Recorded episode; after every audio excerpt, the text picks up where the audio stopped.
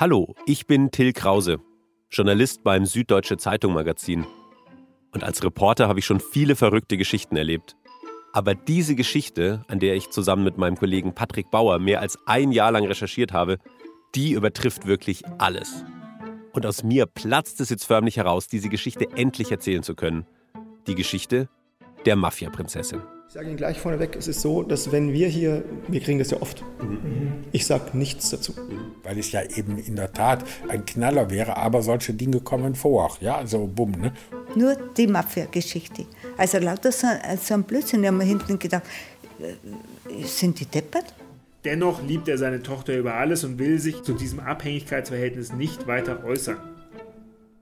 Wir haben uns durch tausende Seiten Akten gewühlt und mit allen möglichen Zeugen gesprochen.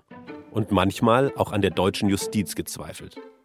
Und auch am gesunden Menschenverstand. Wenn ich Ihnen das sage, Sie werden mich, entweder werden Sie mir nicht glauben oder Sie werden mich in die Irrenanstalt sperren wollen. Eins von beiden. Glauben Sie uns, wir haben uns schon so viel mit dem Fall.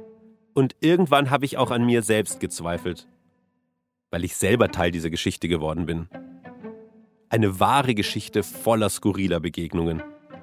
Und der großen Frage, wer lügt und wer sagt die Wahrheit.